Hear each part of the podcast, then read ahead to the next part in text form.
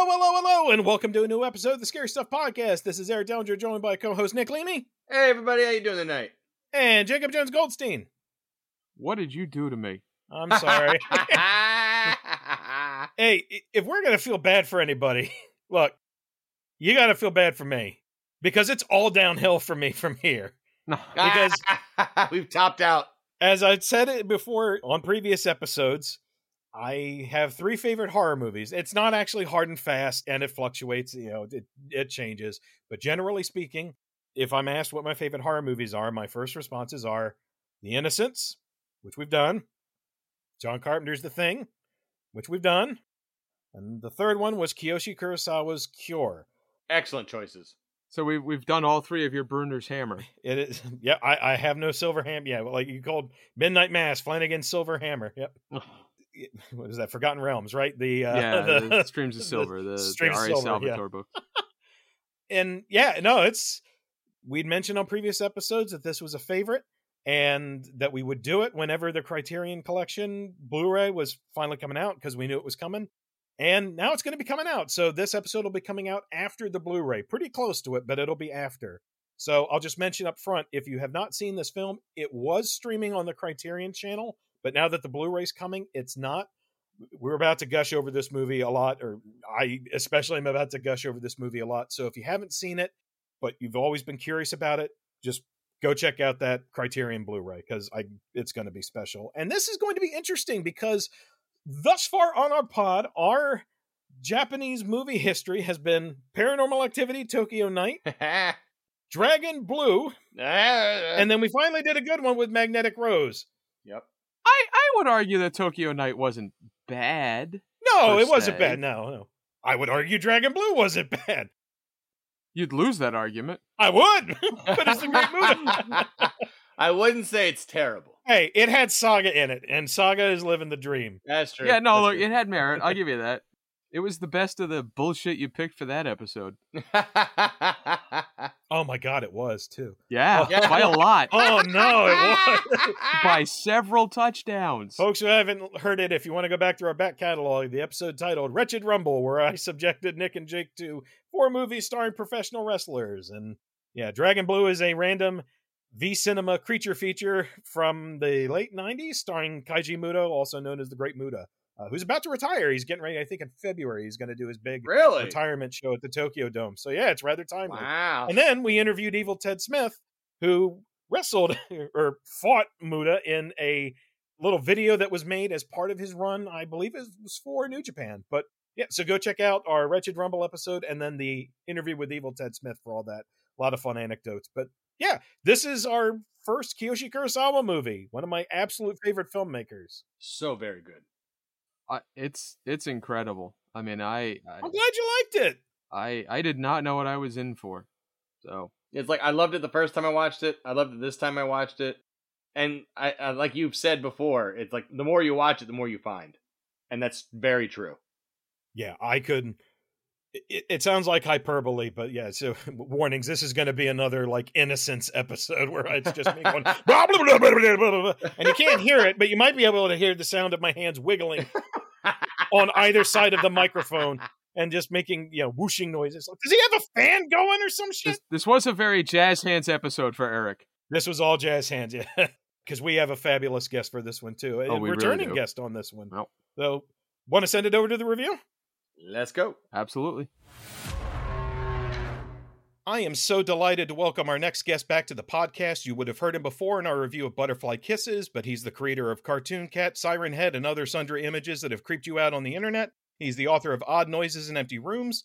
His artwork has appeared on the cover of Razor Blades, a variant cover for I Breathe the Body, Department of Truth. He illustrated Jed Shepard's Flicker, and he recently did the cover for Laurel Hightower's novella Below. And delighted to welcome back to the podcast, Trevor Henderson. Yay! Welcome back. Wow, that was an incredible intro. Thank you. Like all the variant covers and stuff. I couldn't find. I've got below here somewhere, and I've got your variant. of I breathe the body, but I couldn't dig them out. so, oh no, yeah. but I do have them.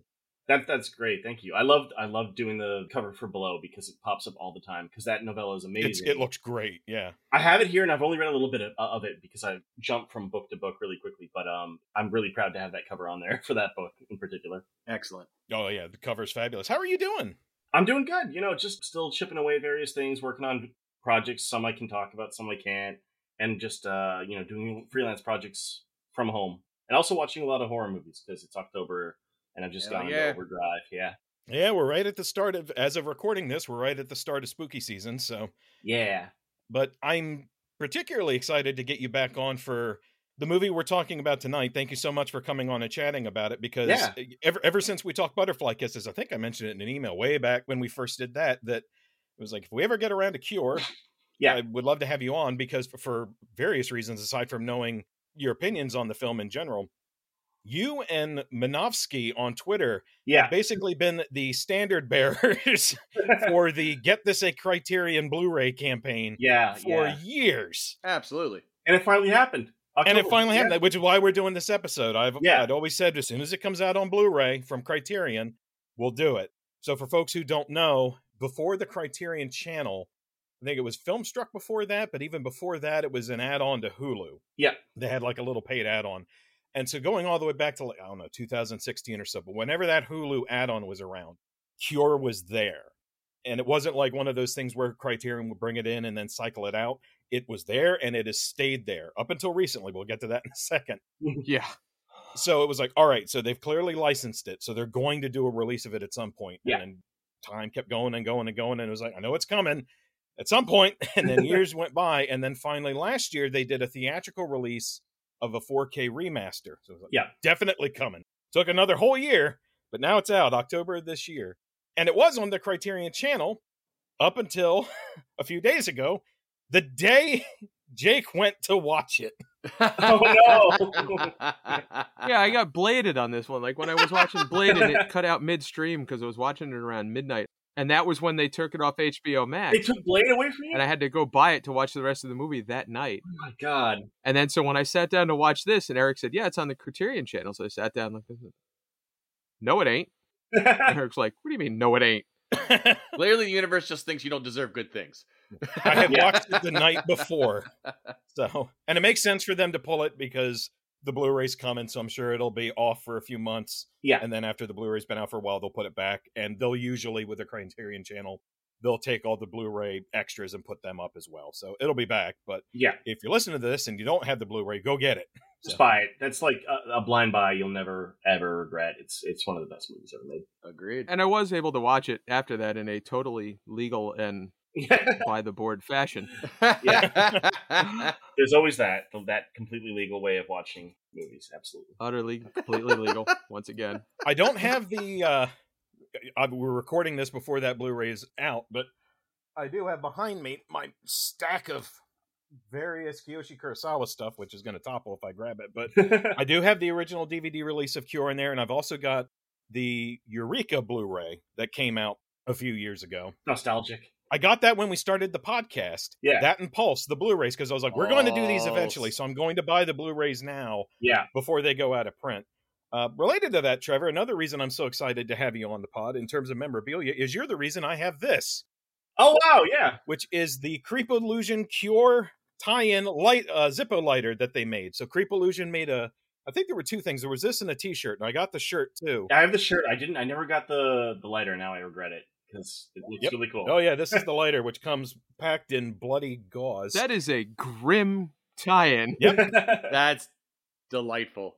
Yeah, but yeah, you tweet. I wouldn't have seen it if you hadn't tweeted about it. So thank you. I was like, oh shit. Yeah, yeah. He's my favorite bootleg horror shirt guy, and I felt like he was literally just following things I would post about and then making shirts for it, uh, specifically for me. And then I was just buying a chain of stuff for a while. He's done a Lake Mungo shirt. He's done a Oh, yeah. Really? Yay. I didn't know he'd done that. He did an Amer- amazing uh, Blair Witch Project shirt just recently. He did uh the Cure shirt. About to sell three Lake Mungo shirts. Oh, man. He's done a lot of really really cool ones. Uh, a whole found footage kick for a while. I really want him to do a Savage Land shirt because Savage Land is Oh. Yes. Oh, yes. That's the one for me. Absolutely. Yeah. But he's great. And the lighter is an amazing tie-in. Like that's perfect. Yeah, it's it, very rarely do I get like movie random movie tie-in merch, but I wasn't passing that up for this. Yeah, movie. yeah. Absolutely. And yeah, I know that this movie's a big movie for you because I know you've mentioned in the past it's a favorite. Um, until recently, it was at the top of your uh, top four in Letterboxd. I think you just shuffled it up as of recently, but I've started shuffling that like every like couple weeks or so because there's so many good movies, and I just it's just thematic Oh, yeah. at this point. it's October, so Yeah, yeah, exactly. Yeah. Yeah, it's absolutely one of my favorite movies. I saw Pulse before it, and for a while that was, you know, in contention, like for my favorite Kiyoshi Kurosawa film. Um, I really need to see more. I've only seen, I think, a movie called Doppelganger, which I didn't care for, and then Pulse and Cure. And Pulse and Cure are incredible, incredible films. Yes. But yeah, I just, well, I mentioned I just watched Cure again, and it is absolutely the better film, in my opinion, between the two. But they're both so good. It's ridiculous. no, that was the, the first thing I wanted to ask was how you first discovered it. Oh yeah, it might have been through Minovsky actually, like on Twitter. Oh, nice. Yeah, I think it was just either that or just exploring around after having seen Pulse and being really frightened by that, just to see what else there was. And of course, that's the that's the other one you have to see as soon as you see Yoshi Kurosawa's Pulse. The other avenue it might have been is that I, if you haven't seen it yet, Koji Shiraishi's film Occult hmm has Kiyoshi Kurosawa show up as like a elder god expert at one point, which is really Ooh. funny. Nice. We've been talking about watching Occult for a while now. Cult is amazing. It has the scariest horror movie soundtrack you'll ever find. It's so alarming.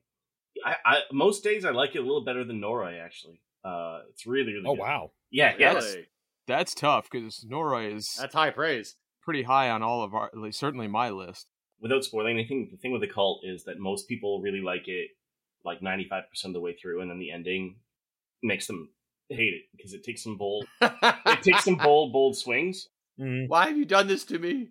Yeah, but I love it more because of the ending, and I think that's a pretty small fan club of people who who like it more, despite the choices he makes at the very, very end there.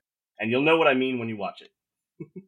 That that may be my next uh, October viewing. I uh, Oh man, yeah, I can't recommend it enough.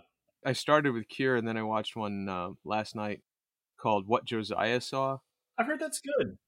It's been a grim ass October so far, man. Let me tell you. I heard that's pretty bleak. Yeah, Yeah, it's. Well, we'll save that one for another podcast. But yeah, there, it, there's a lot of merit to it. yeah. I watched um uh, the one I watched today just because I saw people talking about it. and I was like, this is great. I gotta see this again. Is um Terrified? It's an Argentinian Oh. haunted suburb. Terrified is the it's the most aptly named horror movie of all time. That movie scared the shit out of me. it's really good. I talk about in this podcast about how you get kind of a nerd to scares. Like Yeah. you know, you like the horror movies, but they don't scare you. Like I, I can watch them with the lights out and go to bed just fine. Not so with Terrified. Yeah. I watch that and I'm like, I'm just gonna be in the dryer, as Nick would say. the only safe spot in the house. Yeah, it's got like three to five like brilliantly done scares in that one. Yeah. And I, and I would say Cure is, is actually pretty damn scary Yeah. too. I I have to say, going into this, I didn't know a single thing about the movie. I knew Hmm. the guy had also directed Pulse, and I kind of half know what Pulse is about. Yeah, And I in my head I was conflating the two. So I didn't know at all that I was walking into like existential seven hell yeah, with Cure. and so I'm like watching it and it's like I don't even remember what I said, but after it, uh, it just It said, well, that was bleak. I think it was Jesus Christ also. Yeah. that was an experience. Yeah. I was I was not ready for this movie at all. the police procedural just like stripped of all like meaning and purpose, and just the void in substitution. Yep. It's just like nothing there underneath everything. I love it. It's so bleak. It's great. So, Jake, it's your first time seeing it. Yes. Nick, how did you first see it? Did I randomly throw the DVD at you at some point? I, I think you suggested it to me, honestly. Like, Okay. I remember it was It's so years ago, though. And I remember loving it. You know, it, it's just first time watching. like, wow, this is this is some fun stuff. It hits lots of my buttons. You know, obviously it's the mystery Mm. and there's the philosophy and like you know, and there's lots of questions and it's oh, and I love the lead actor. He's fantastic. Yeah. Yeah. It's kind of a two hander with the the villain Mamiya and the detective. Um, they're both so incredible. Like they just play Yep. off each other so well. Absolutely. and yeah, it's so ambiguous in terms of, especially like without jumping ahead too much, it, the third act is so like up for interpretation as to what's actually happening at pretty much any given time in the last like 30 minutes or so. And it's such a it's such a because the first two thirds of the movie are like you said, it's a police procedural. You kind of Yeah. it tracks you. There's weirdness, and then it just sort of veers off into the netherworld, and it's and it just like and you're, you're so engrossed and so invested in everything around you by that point that it just like I had to I stopped. I had to walk around for a little while. Like Yeah. normally I I you know I'll read a few comics or something. You know I'm reading a Stephen King novel currently before I go to sleep, and I'm like nah man, it's like Archie comics or something before I go to bed tonight, or I'm gonna have a Yeah. problem. Yeah. Not like the scary Archie comics either. Yeah. Well, yeah, it's like at what point, if at all, is the detective? Forgive me, I can't forget the detective's name. Takabe. Takabe, sorry. At what point is he compromised, right? Or is he compromised at all uh, throughout that film? Because, like, like you said, it's it's a weird police procedural for a grand majority, and then at some point, you have to start questioning, like, has he succumbed? Like, there are a, a handful of scenes there where he easily could have been put under, as it were. I I feel that he almost went under. Oh, really? My my interpretation of the film is when there's the water scene, like the fire did nothing to him, and the water Yeah. almost got him. Well, he keeps wiping the lighter out of the guy's hand and stopping him every Yep. time. Yeah. Yep. But like the water was enough to kind of get under his skin and have him start seeing things happening with his wife, but at no point did it actually take over him, which is why Mamiya is so amazed by him. Just like, wow, Yeah. how are you doing this? You know, and I, I almost feel like he is truly turned just at the end when he finally figures out, you know what? He may not be the only one who can do this. I, I think- was wondering so much coming into this. I was like, all right, Nick's going to have the most optimistic read. But which way is it going to go? So, I'm pretty close to your reading, Nick, but I think it's a little bit more dour than that. Uh oh. I think he 100% is put under in the water scene, yes. but he's so responsive and so special, like Mamiya says, that he is basically the next one. He's the next guy, the next, um, uh, what do they call it? The the term they use for him later is dendoshi, which translates as I forget how they translate in the subtitles, but I was watching an interview uh, pretty recently with Kiyoshi Kurosawa, and, and I guess it was part of a Koji Yakusho retrospective where they were showing a bunch of his films. I think it was in 2018. And in the course of that, they mentioned that the original title of the film was going to be Dendoshi, which translates as evangelist. Oh, and so that's what they refer to Mamiya as, but they changed it because it was so this movie was came out in uh was it 96? 96 or 97, somewhere around there, yeah. It's 97, yeah, because it's 97 was the big year for Koji Yakusho, which we'll get into some of the other stuff he did around this at some point. But Mm. it was around the time of the the sarin gas attacks Uh, in Japan, which were done by the um, and I don't know the name for it, but Aum Shinrikyo cult, I believe, was the name of it. But yeah. you know, a, a religious fueled terrorist attack, and so the studio made the decision to change the title to something less religious. And one of the studio heads pitched "Cure," and just using the English word "cure." The movie's title was literally "Cure."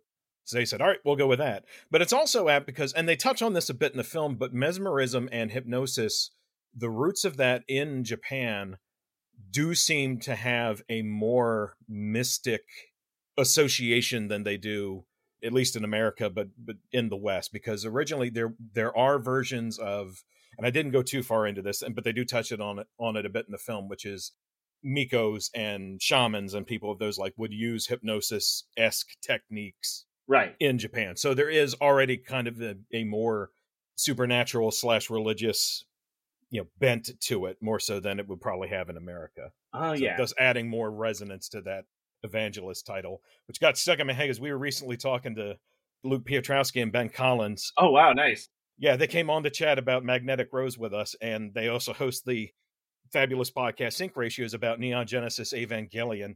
So when it, I heard the movie was called Evangelist, all I've got stuck in my head is calling the film Grunge Apocalypse Evangelion because it's basically just the inversion of of that. It's Yeah. from neon to grunge, and that's because that the grunge element is something I definitely want to get into. Oh yeah, I would. The film is so textured. That's definitely something that- that stuck out to me and uh, to talk about. But yeah, I was just saying, yeah, exactly that. He's the next representative of this. He's he's fulfilling the role that Mamiya was going to, and whether he's conscious of that or not. Because I don't. I think at the very very end of the movie, he does something to that waitress, but has zero memory Yep. of it. And since we're seeing from his perspective, Huh. we don't see it happen. We just see her pick up the knife at the very very end.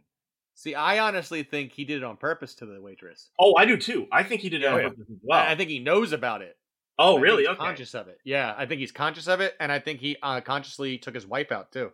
Oh, yeah. I mean, it's super up for interpretation. Like, it depends on how much of a cognizance you want to assign to Mamiya, where they're saying he's an amnesiac, he doesn't know who he is, whether that's fully just a bullshit lie to get under people's skin, or if he's a walking kind of just like empty.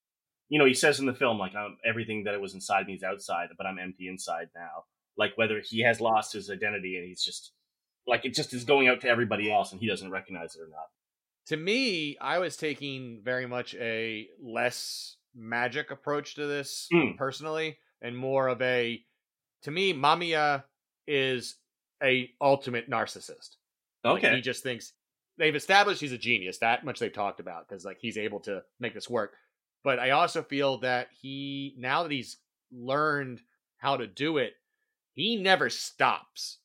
Like Yeah. he just loves living in that mindset and that being of constantly just owning anyone he comes across. And so the act, to me, it's an act of the recursive kind of questions. yeah, the circular questions, the the repetitiveness, like like the actual words he's using are part of the hypnotism. Oh, yeah. Absolutely, they are. Yeah. And since he's always doing it, he's just kind of like, "Hey, you're someone else I can own." You know, it just eh, that's where he lives.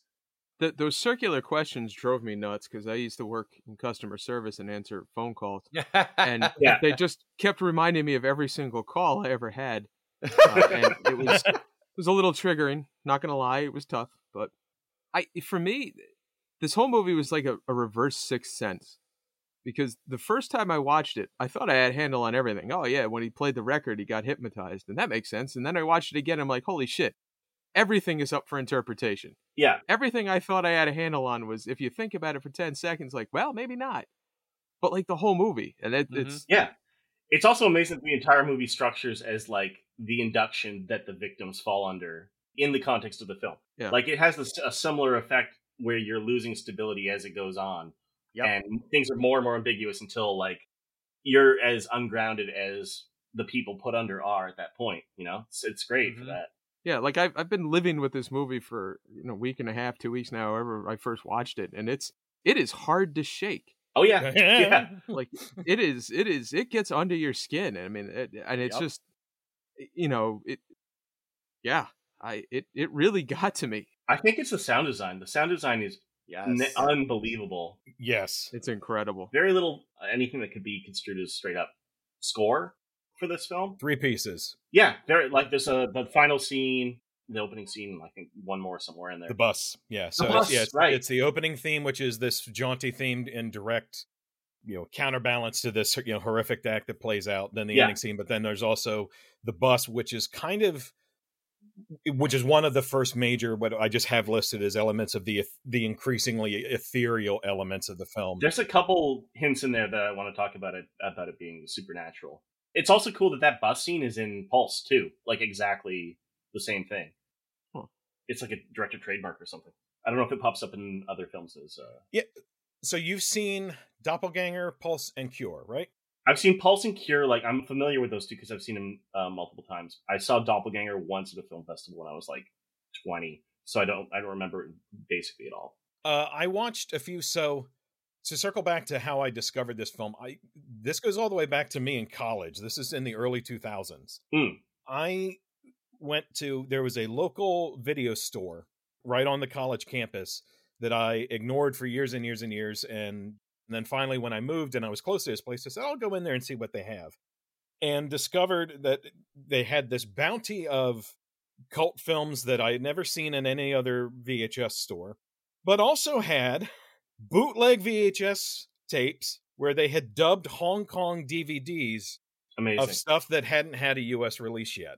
And I remember this distinctly because when I walked in, the first VHS tape I saw was Shaolin Soccer. Uh, And this was a few years before that had its US release. This was right as I guess it had played once or was making the rounds in Texas because it was back in the days when Ain't It Cool News was talking it up. Right. But they had Shaolin Soccer and The Ring next Wow. to each other. Okay. Yeah. And then next to that was Cure. And Oh, so I just went down the line of this shelf of all these films that if I had known to check Hong Kong DVD sites, I probably could have found them. But it, these were straight up. You put in the VHS tape, you hit play, and you see like the DVD menu is the first thing you see. right. They just dubbed it straight off the DVD. And it was the best stuff. So that's how I saw Takashi Miike for the first time. Takashi Audition, Miike! Dead or Alive, Happiness of the Katakuris. yeah. But so I saw Cure then and absolutely blew me away. So at the time, I kind of gobbled up everything Kiyoshi Kurosawa that I could get my hands on at, at Mm. that point. So I've, I've seen Seance, uh, Guard from the Underground. I saw Eyes of the Spider, uh, Serpent's Path, and everything up to Tokyo Sonata. Which, if anyone hasn't seen it, is fabulous. And Tokyo Sonata is where I kind of dropped off. So I dropped off right before Loft, which is the horror movie of his that people seem to be really divided on. I'll throw this out there to anyone listening to where I stand on Kiyoshi Kurosawa. I really liked Loft, so take all my Kurosawa opinions with a grain of salt. I thought that movie was great, but I can absolutely see why people hate it.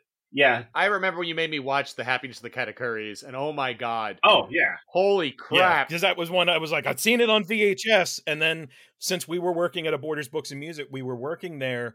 So about like four to five years after I saw these VHS tapes is when they finally started getting official DVD releases. Right. So I would buy them and then toss them at people and say, "Please watch this." It's, it's a horror musical with a small little claymation bit in the middle. It's like, what the hell? it's incredible.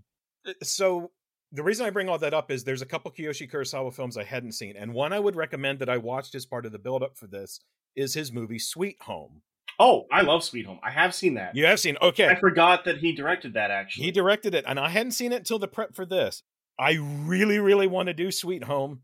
yeah. and it's it's interesting because it, it has so many of his visual hallmarks but the tone of it is so different the tone of it is so much closer to something like what i keep comparing it to is like nobuhiko obayashi's house Yeah. uh, it's it's not as extreme as that Not as it's crazy. in that realm yeah, it's like his poltergeist. Or, uh, uh, in, in terms of the balance of farce and legitimate terror yeah. but it's the other reason i thought it was interesting watching sweet home all of a sudden now was the name of the mansion is Mamiya Oh yeah. same as the evangelist in in this movie. So I was like, holy shit! I wonder if that was deliberate. That's an interesting choice. Um, yeah, that movie is it's a, just like a touch too slow for its own good. I feel like if it was a little bit faster paced. This is Sweet Home, by the way. It, Yeah. it would already have a Blu-ray release or, or some, you know, boutique shout factory, you know, whatever.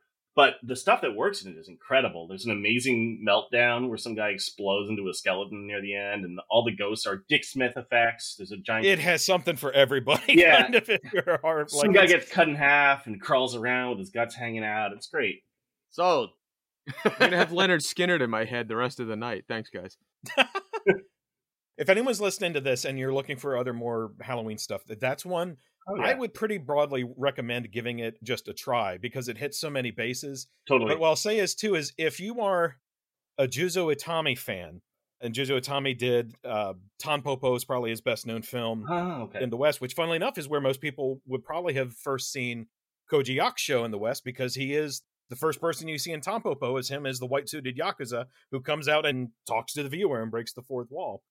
But I guess Kurosawa worked with Juzo Itami for a bit because Juzo Itami and his wife, and I apologize, I'm blanking on her name at the moment, but she was the lead actress in all his movies. They're both in Sweet Home. right. So if you're a Juzo Itami fan, it's fascinating watching Juzo Itami running around this goopy, you know, batshit horror movie. It's so much fun. oh, that's awesome. I still need to. Uh, Tempo was on my shelf, and I just have not. Oh, Maybe that'll be my November first. Once the the horror movies are out of the way, I'll I'll jump on that. yeah. Let me know what you I I I love Tampopo. But yeah, I want to talk about the texture in Cure because God, is it uh rusty and Oh, Oh yeah. just sloshing around in ankle deep dirty water, and just every room looks like it's weathered and, and lived in. Just rot everywhere. Yeah, exactly. I, I love that.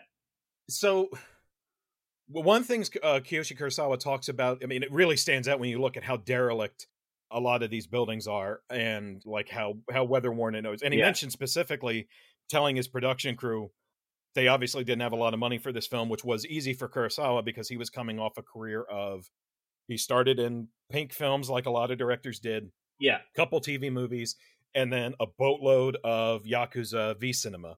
right. Hmm. Which I'll mention real quick. One of the things I really loved about this movie is the fact that uh, the scene at the end where Takabe shoots Mamiya. Yeah. The fact that they're using the V cinema style, you know, like movie guns, which is basically an oversized cap gun, Yeah, which exudes way more smoke than you know. I've, I've never fired a gun, but it exudes way more smoke than you see in a gun in any kind of Western film. Mhm. But it's perfect for this film because of th- the mist and smoke element is so intrinsic to a lot of this seeping ethereal nature as the movie progresses. It's what you Yeah. see outside the bus.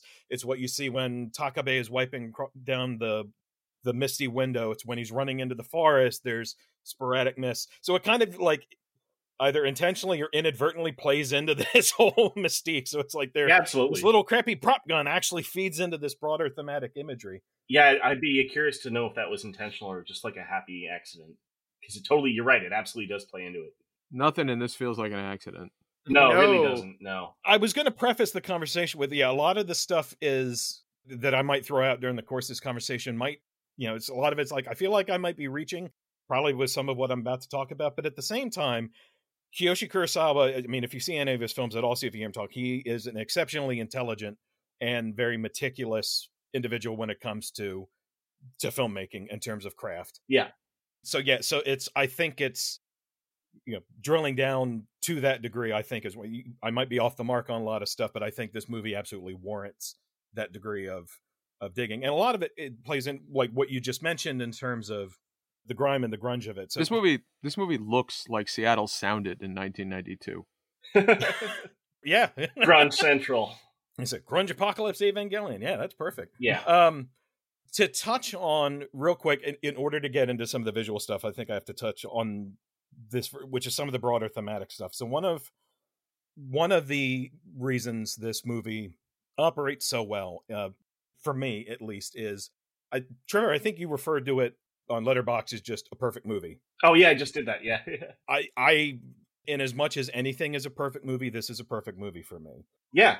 one tweet I will call out, and someone I referenced earlier is Ben Collins. I th- Ben I think summed it up best with a tweet of his from uh, October of last year, which is, "It's so weird how Kiyoshi Kurosawa already made the best movie in 1997, and yet we all just keep trying." Mm-hmm. And it's it's true. it's it's true. It's the just the degree of oh sorry like i said i get gushy about this but at the core of the movie is in terms of this being a horror film the core concept uh, or one of the core ideas that the movie wrestles with with being what is fundamental human nature and what is inside versus outside and the idea of morals and sociology and Mhm. society as we've constructed it is all essentially the fear that all of that is essentially a veneer Yeah. and that when it's stripped away and the degree to which it manifests itself visually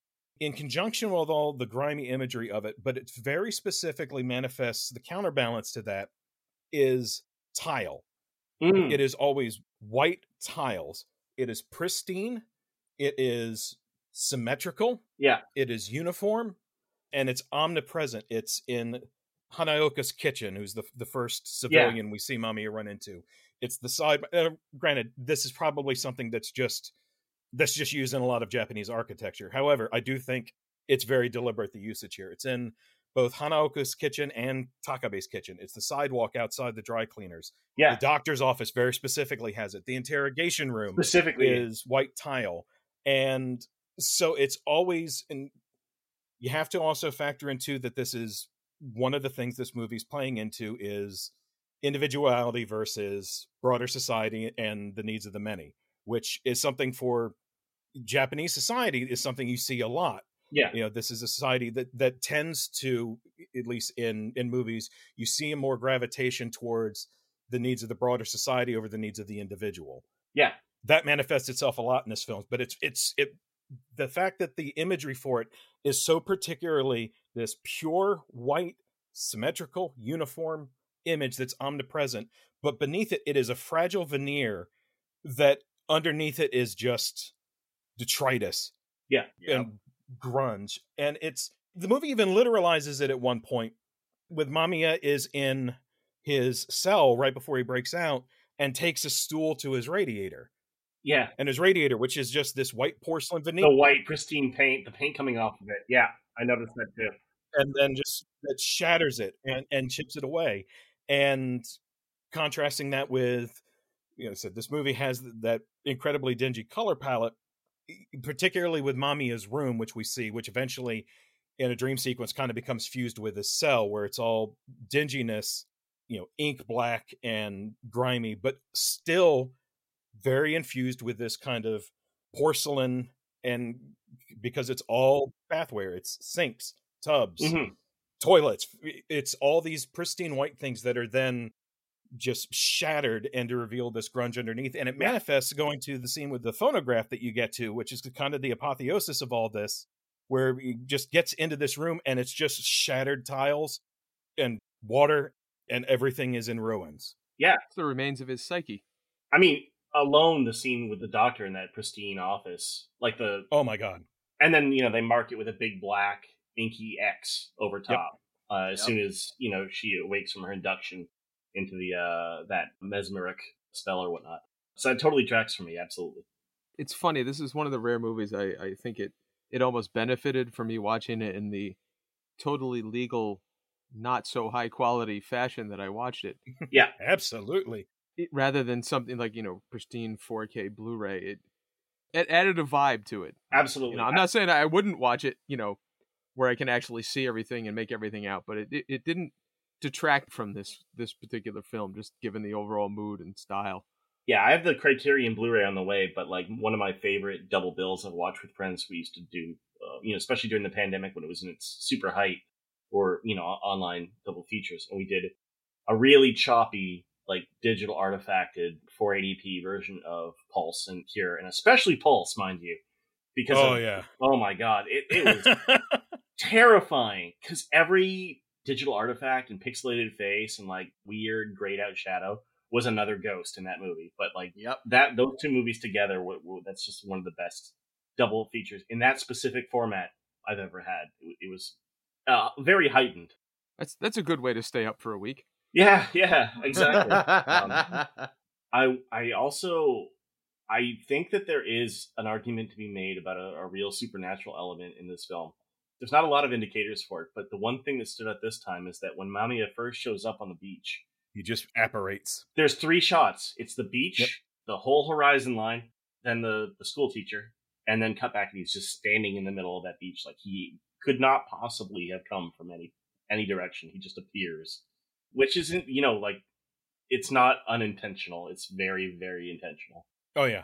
So I love that idea. wrangling with kind of the, the those more surreal elements what i keep having in my notes is those ethereal elements and that's Yeah. abs- that that is the first big one is him Yeah. simply apparating and him simply manifesting and then after that they sort of start to once there's the cell incident the conversation between Mami and Takabe is that's when they start to really manifest in rapid succession and that's where they really start to manifest in terms of the movie's editing Yeah. in terms of where it'll have you know r- rapid cuts it's one of the things i love uh, sorry there's so many different directions i can go with this no, film. please go. Go. Yeah. but is another way in which this is a film i love is that it is in just in terms of the way it constructs terror and that it does so in you know i, I like all kinds of horror i like schlock i like goop i like you know over the top stuff i like i'm not a huge jump scare person but in moderation I, I like them Oh yeah. what I love is this movie's conception of jump scares are predicated on silence. Yeah. It is predicated on cutting not to a noise, but cutting away from a noise. mm-hmm. And it really, in so much as there's noise, it's really just the omnipresent drone that this movie has. Like Trevor, like you mentioned earlier, there's essentially no score. There's just basically an omnipresent drone through Yeah.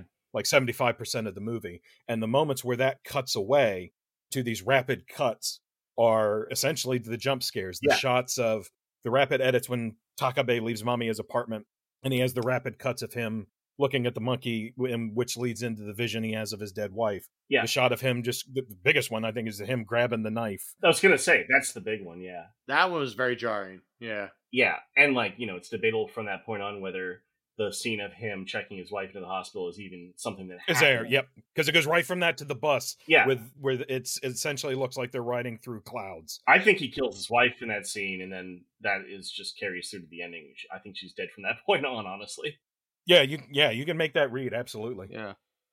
I you know it's funny my my one I have two notes for this film.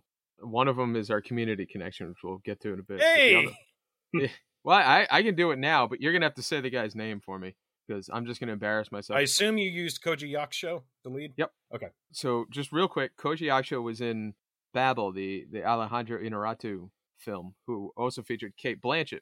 Cate Blanchett starred in Terrence Malick's Knight of the Cups, which also featured community creator and writer Dan Harmon.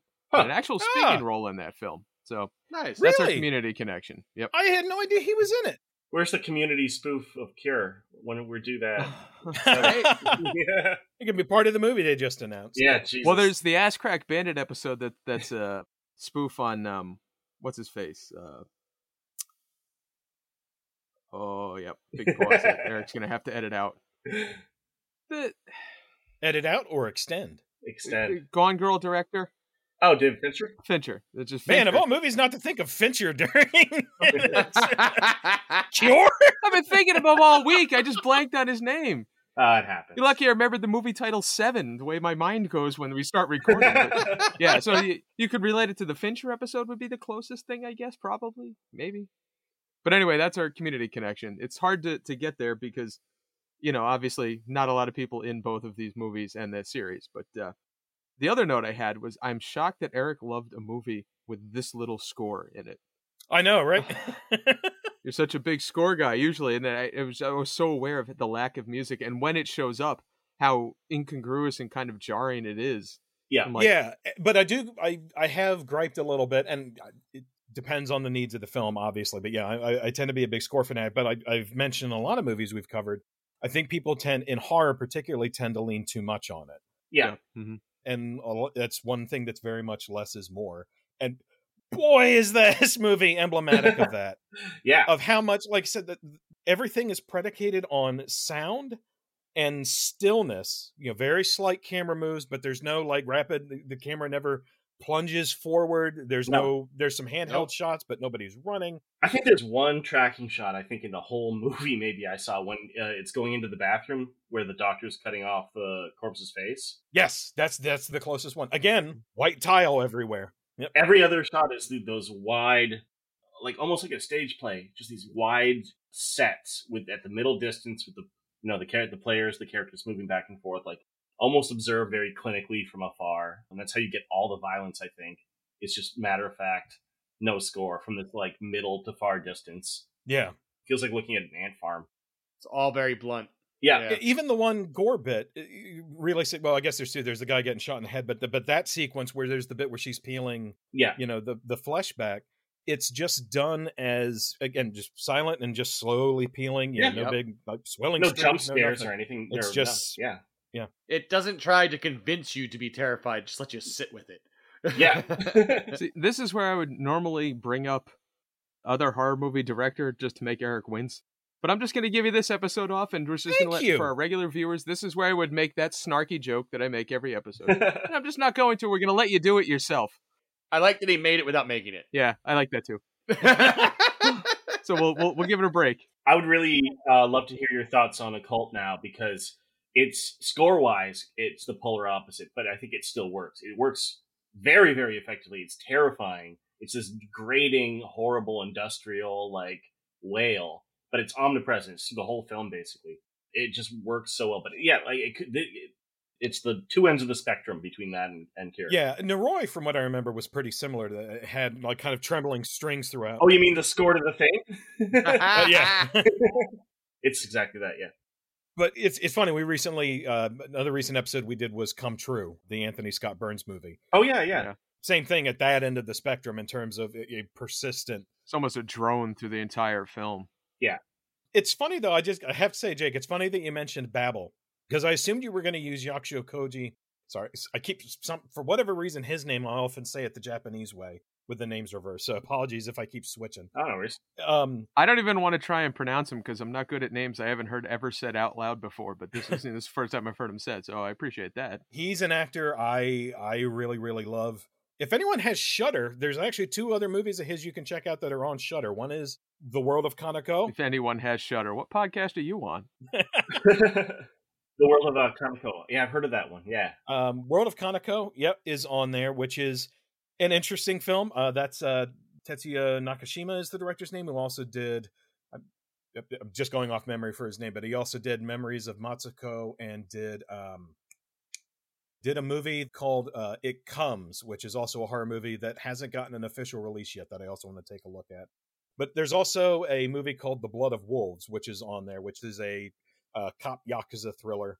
Mm. So neither Kaneko or or Blood of Wolves are straight horror per se, but they're on Shutter, so close enough. Yeah. But it's funny because I I figured Jake was going to go through them, but in my head I was like, okay, well, he had, his one big Western role was Memoirs of a Geisha, and completely forgot until I was re- I was like, holy shit, he was in Babel, and I saw that in theaters, and I completely forgot he was in Yeah, it. Babel was good. But yeah, he. I, I- I do want to mention Bruce real quick. Is I had never really stopped and looked until I was prepping for this episode Mhm. about where this movie landed in his career. He had such a good '97. So the year before this was Shall We Dance, Wonderful movie. which most folks probably know because yeah, there's the original, but there was also it was popular enough. Uh, I guess about a decade ago, it got a remake with Richard Gere. Yep. But the original's terrific. It's directed by Masayuki Suo, who also worked with Kiyoshi Kurosawa, I believe, on a few things. Mm. But then Yakusho Koji's 97 is he does Cure, he does Bounce Kogals, which is a Masato Harada film about uh, if anyone's seen the Hideaki Anno movie Love and Pop, uh, Anno being the creator of Evangelion, it's a similar premise to that. Mhm. Uh, he did Lost Paradise, which is a forbidden romance movie, basically that is based on a novel that was massive in Japan.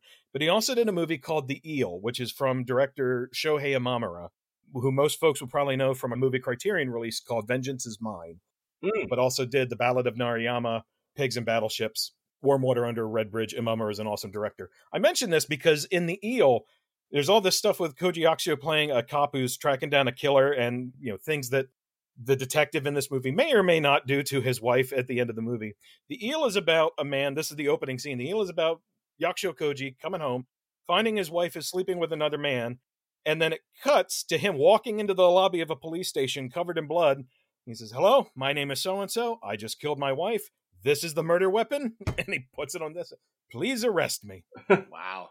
That was the same year as this movie, and the whole movie is based on what that guy's life after he gets out of his prison sentence. Ah. But I thought it was funny. I was like, holy shit, Cure and the Eel with these very antithetical positions were, were the same year. But yeah, he had a massive 97. That's incredible. Jesus. He's also in another one of my favorite movies, which is Eureka from director Shinji Aoyama, which is another film I found on VHS at this random video store. What a formative video store that was. Jeez. Just hit after hit. So just to toss this out there, so I just looked up Memoirs of a Geisha, and there is a connection there. Uh, Aaron Takahashi is in Memoirs of a Geisha, and he's also in Community. He played the math club leader in A Fistful of Paintballs, the uh, season three paintball episode. So there you go. Two!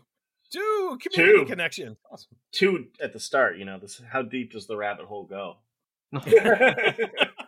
Depends on how far I get with the connections. I like to to make them reasonably close, but not too close. That way they drive Nick nuts. I think that Cure has maybe the scariest ending to a horror movie ever. Yes. Gave me goosebumps. It's certainly my favorite, yeah. It's top five. It's got to be just that one. You only see the knife for like two frames as she walks by someone else, and I'm told that there was originally a longer ending, Yes, there was. but I've not seen it. I've not seen it, but I like the the restraint to have that be the ending is masterful. Just have that one shot of the knife, Like, this is not over. It's like, Yeah. "Ah!" And like it, it's not over, and then there's no easy explanation for why it's not over. It's like has this become a transmissible sort of psychokinetic contagion of some sort? It, it reminded me of The Fallen a little bit. Oh yeah, yeah, a little bit. I can see that. That was part of the again part of the whole um wave of crime thrillers after Seven. I, I I have to admit, my interpretation of this movie was is significantly more grounded then Mhm. you're allowed to be. The, the thing is that it can go either way, right? It's so open ended. You can, yeah, Like to me, like you have this character Mesmer who created this method and then somehow put it on this recording where you like if you listen to this recording, now you can do it, or maybe compelled to do it. Could go either way. hmm But of course, my wife interpreted it as like you know Mesmer is actually like living on through them. Even it's like Yeah. uh, there's so many different ways you can look at this. And they're all bad. They're all bad. It's only mostly There's bad. no way to interpret a happy ending here. There's the terrifying image we see of Mesmer with no that blank, the, the empty face. yep. That for me would, you know, you could read that as being like he is no one and he can transfer through anyone. He is his word, you know. Yep. Yeah, and and also uh, can transfer through anyone or or alternately is anyone Yes, exactly. in terms of being it's, this movie seeing it again is actually kind of timely in a dark way but uh, we recently so the episode before this we had cynthia Pelayo on as our guest and had a fabulous chat about wes craven's new nightmare. Nice. and cynthia has written a ton of stuff that's rooted in crime and true crime. She has a poetry book called you know into the forest and all the way through which is based on a hundred different murder cases of people who were were murdered and wrote these each poem is you know based on a case and then her current book crime scene is an epic poem about a fictional crime case and again it's fabulous anyone who hasn't picked it up go check it out but during that conversation one of the things we talked about was you know the the, the emotional toll of true crime and the, the Oh, emotional yeah. toll of researching stuff like that and grappling with you know wh- what humans are capable of Yeah. and i i think it is difficult to get a more horrifying core concept than one of the things this movie potentially posits which is that everything that we deem as morality essentially is artifice Yeah. and we are just this you know swirling of self-centric chaos because we do have this need to believe that you know people are fundamentally good and i'm really going to try not to get political on this but there is there's such a rising instance in a lot of cases where you see people saying where people are positing somewhat monstrous things in public and the Mhm. response is well surely nobody would actually go through with that and then people pursue that again not to get into detail but it's the concept of what people are capable of is something that i think is always timely to agree but sadly seems somewhat more timely Yeah. I'd agree with that. and even then it's even outside of the character of Mamiya, who's sort of you know the engine of all this, even Fumie, who is Takabe's wife, even her medical condition, which opens the film, is emblematic of that. That in that opening scene, which is so great in so many ways, but her medical condition, which basically manifests as it seems early onset dementia. Yeah. Poss- the movie has a reference that is possibly rooted in trauma of some sort. But as heartbreaking it is, even that medical condition being rooted in dementia, Alzheimer's, that's a this kind of a same fundamental fear is what makes you you Yeah. and when do you cease to be you Right. and as part of eh, that fear we you know folks have of deteriorating mental conditions and that opening sequence one of the things i like that i didn't think about until i was rewatching it just now was looking at the surroundings in that opening scene of again we talked about the white tile earlier but that whole scene the doctor's office bright white Yeah. white lab coat ceramic teacup or coffee cup that's on there and then this white ceramic-esque table uh, which is shaped almost like half of a yin yang I don't I don't know the better phrasing for it. So if it's there's a better name for that shape, I apologize. paisley. That's just what I think of it. Yeah. and so which that image really struck me because it, it comes to mind in the scene where Takabe sits down and confronts Mamiya in the interrogation room, and all of a sudden it cuts to shot reverse shot. When Takabe sits down, half of his face Oh, obscures right. half of Mamiya's face. Yeah, yeah, and yeah. it's the same with the reverse shot. Whoa. So that image of the table, I was like, I wonder if that was deliberately chosen as in like a, a half of a person. But even that table, again, is clean, pristine surface, and then it starts to tremble because of what's underneath it. yeah. And in this case, it's her legs, it's her physically trembling. But it's still it's just this visual image that so perfectly encapsulates everything you could argue you're about to watch for the next, you know, two hours or so. Yeah. And then the movie tells you her husband's going to kill her. Yeah, with the Yeah. with the Bluebeard references. Yep. And the other element of it too, which I thought was interesting with her condition, is you guys were talking earlier about the degree to which Mamiya's approach and his tactics are, or whether or not he's cognizant of them, whether or not it's artifice, Yeah. or whether or not it's you know actually he's kind of going in and out of being, you know, and and I would argue it's it's absolutely intentional. It's it's absolutely structured as part of you know down the road Mm. because partly is because it mirrors Fumie's condition. Fumie's condition with this early onset dementia is she's not in control of being in situations Right. with repetitious conversations where she is something beyond her control. Mommy, it, as the counterbalance to that, is similar things, but very everything is precision, everything is articulated to get to the desired effect, and also mirrors Takabe in his interrogation techniques. So Yep. everything has a parallel somewhere. Yeah, that absolutely tracks for me. Um, I wanted to ask you guys, what do you think the title means? I've been dwelling on that since I first watched it. Because I have an idea. The only thing I kind of keep coming down on is because the movie is so, to some degree or other, nihilistic. Yeah. It feels like the cure for society is just getting rid of it. Yeah, that's where I landed. Literally cutting through the veneer of society. Yeah, Yeah. Yeah, the X, which again, and again, this is probably reading too much into it because there's a lot of ways you could go with the X thing. But again, going back to the imageries of the tile and everything is I will say every time I thought of it, it was X is going to give it to you, but that's neither here nor there.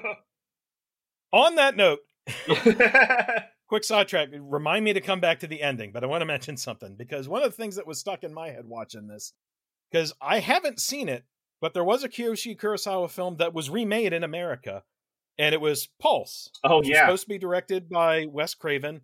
Uh, I think he worked on the screenplay, didn't direct it. I've heard it's not great. I haven't seen it because whenever we do the original Pulse, we'll do the remake. Is Michael Keaton in it? Uh, no, that's White Noise. yeah. White Noise. Oh, okay. the remake Pulse is interesting. I've heard it's not great, but it was stuck in my head because one of those. First off, on a somewhat serious note, the you know the idea popped into my head about you know should they do an American remake of Cure? And in most cases, I'm No. thoroughly against remakes, and I am in this case. Okay. what I will say as a devil's advocate thing. It, Jake and I have talked before about adapting stuff and the value of coming at things from a position of passion yeah. and how yeah when you're invested in something and you love something that it always comes through. And while I agree for the most part, there's a, a lot of times the way my brain works is I'm fascinated by things I'm passionate about, but also approaching something I'm not passionate about and approaching it from an analytic perspective of okay, why am I not drawn to this thing?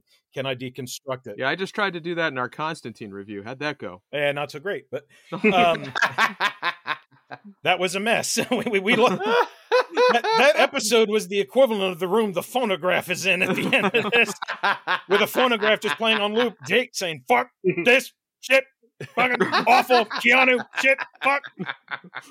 But so one thing that popped into my head was, you know, should they remake Cure? And obviously, I do not think they should. But I will admit that with this movie being predicated so much of the question of self identity, Yeah. and the value of the individual versus society, I I really got hung up on the idea of how would you translate that to America? Can you change that and reroute that concept Absolutely. in, in, in a society that's so much reversed, where America's all me first? Make mommy a shitty Carl. Yeah, pretty much. But, but the other thing too was uh, got stuck in my head was I really wish they had remade it. And I want it in the mid two thousands, like Pulse. Give me the Platinum Dunes Oh, Cure. jeez. like, Yeah. give me. I want a Lucas Black. Give me a Josh Hartnett. Fetch me one of the Wahlbergs. I want just put them in there. I want a super bombastic Steve Jablonsky score. I want, you know, the the super Fincher s silvering effect. The wife comes out at the end and says, "I'm cured," which is where the title comes from now. She's scared of the thing, and then you smash the end credits. X gonna give it to you. I had the same thought Jake did. But the other thought I had about it, which is all the bits towards the back half of this film, with Takabe making his repeated trips to the family restaurant. Yeah. Which something we've talked on this pod before about. Prime opportunity for a Denny's tie-in menu. Get the Mesmer Slam with all the bacon strips laid out in little X's. oh god. Contrast the pristine dishware of Denny's to the dingy ass bathrooms. You know, our, our Denny's by us closed finally. Like it's gone, and now I it's know! a Popeyes. And what a lateral move! I'd say that's a step up personally, but that's just me. but the family restaurant going back to the ending thing that's a if you want to make the more nihilistic argument for what the title cure means that bit is a crucial one because the the first shot of the table where takabe is sitting at the table is Yeah. a, a meal that he's eaten a quarter of and the waitress comes up and says can i take your plate and final shot they show very well in the final sequence they show very explicitly he's in the clean plate club Yeah. it is he has cleaned every dish Everything's laid out perfectly, like his his smokes and his lighter and his, his phone are all like perfect. Yep. everything inside is now outside and that's his quote unquote cure Yeah, Uh, I am fascinated by their choice to that they went with again literally cure. The movie it's in katakana it's cure, so it is phonetically English for cure. I don't know what the Japanese equivalent would be, but I am curious about their decision to go with an English Mm. title specifically instead, and I wonder That what the thought was. Unless they just thought it was catchy. I mean, yeah, it works well. I, I don't know if I like it better than um, God, what was the previous title you said? Uh, the uh, the evangelist uh, Dendoshi, I think. Oh, okay, yeah, I like your better. it was a little catchier. and there's there's a name I couldn't quite get. So there's there's the bit where they talk about kind of the origins of mesmerism in Japan, and they make a reference to what it used to be called in the subtitle version I have. It, it translates as soul conjuring, Mm. and I it sounded like they said reiji, but I couldn't quite make it out. hmm And I wonder if that is tied to the same the same first character from Reiki, R E I K I. I wonder if the Rei there is the same operative kanji because Reiki again has spiritual elements to it. I don't know. I don't know a lot about it, but I assume it does. I do. I say, Want to get into it? I know you have some context for it, but um, but I, I would need to know what the kanji is for exactly what they said first to do that comparison. But that's something I'm curious about. My copy says Soul Conjuring as well. Okay. that. Yeah. I'm curious if the Criterion one retranslates it. Yeah, Because a lot of times yeah. they'll redo the subtitle, so I'm curious to see. I can't wait for that to get here so I can like check out the new transfer and the yeah, like you said, the subtitles and whatever extras they have. Yeah, I wish they'd gotten me to do the art though. I would have liked that. You pitched a cover for it on Twitter that looked phenomenal. oh, thank you so much. Yeah, I never really expected anything, but yeah, I just I like doing fan art of, of very specific things. Oh, it looked awesome. Yeah, I love uh, seeing your artwork come out as you've got the malignant print, which you now you sell in your Inprnt shop, which we'll, Yeah. we'll plug at the end of this. But yeah, when I saw that come across Twitter, I was like, that's such a fabulous print.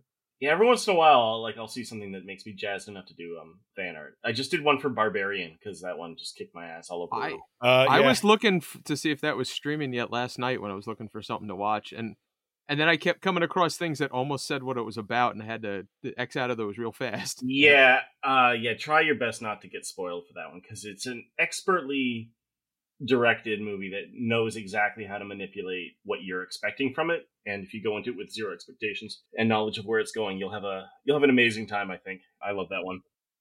But yeah, God, I gotta. I want to know his meaning in here for that specific, the ethereal car ride is because it's been in a couple of his other movies in that exact same way. And I'm like, that must denote something very specific to you as a director, and I want to know what it is. Whether it's just like putting the idea in the audience's head that it's not, you know, it's not unreliable narrator and that situation isn't actually happening, or you know, what have you. But I really like the effect a lot. I, I interpret it as him giving up. Okay, know, interesting. I don't think he um so much like like I feel he had someone else kill her. Like Oh, he used the power to get somebody else to offer in the hospital. oh, okay. And and I feel like that moment in the bus was his last moment of fantasy where he held on to the happy life. Like this this is my last final hurrah in the complete fiction that is our happy relationship. Jeez. Oh man, it's a cheerful film. and Nick's are taking the optimistic track. yeah. See, I I read that differently. Like like that was when he like where he went when he was killing her. That's kind of what I I feel. I think. Like Yeah. you see all the deaths, you know, like they're so calm and casual. Like th- those people are, I, I want to say disassociated, and they're all riding the bus. yeah. And when he's riding the bus, is and he kills her, and the rest of the movie is is functionally the transfer of the mesmer gift from one to the other. Right. Is kind of how I ended up landing I'd be on. more willing to entertain that theory. Except I hadn't said that, A, we see him drop her off at the hospital, and her body is found at the hospital. I think that the the body at the hospital is the main thing. Yeah, that that kind Yeah. of throws a wrench in that. Like, even if they didn't have that scene of her in the wheelchair, I could buy it because I really feel like that scene where he drops her off is very suspect. But if it was Mhm. one or the other, I could ignore it. But two of them makes me feel that's reality. I agree. I agree. Yeah, it's so up in the air as to the exact course of events, but uh nothing good. No, But then you also you have that doctor who's so disconnected from her.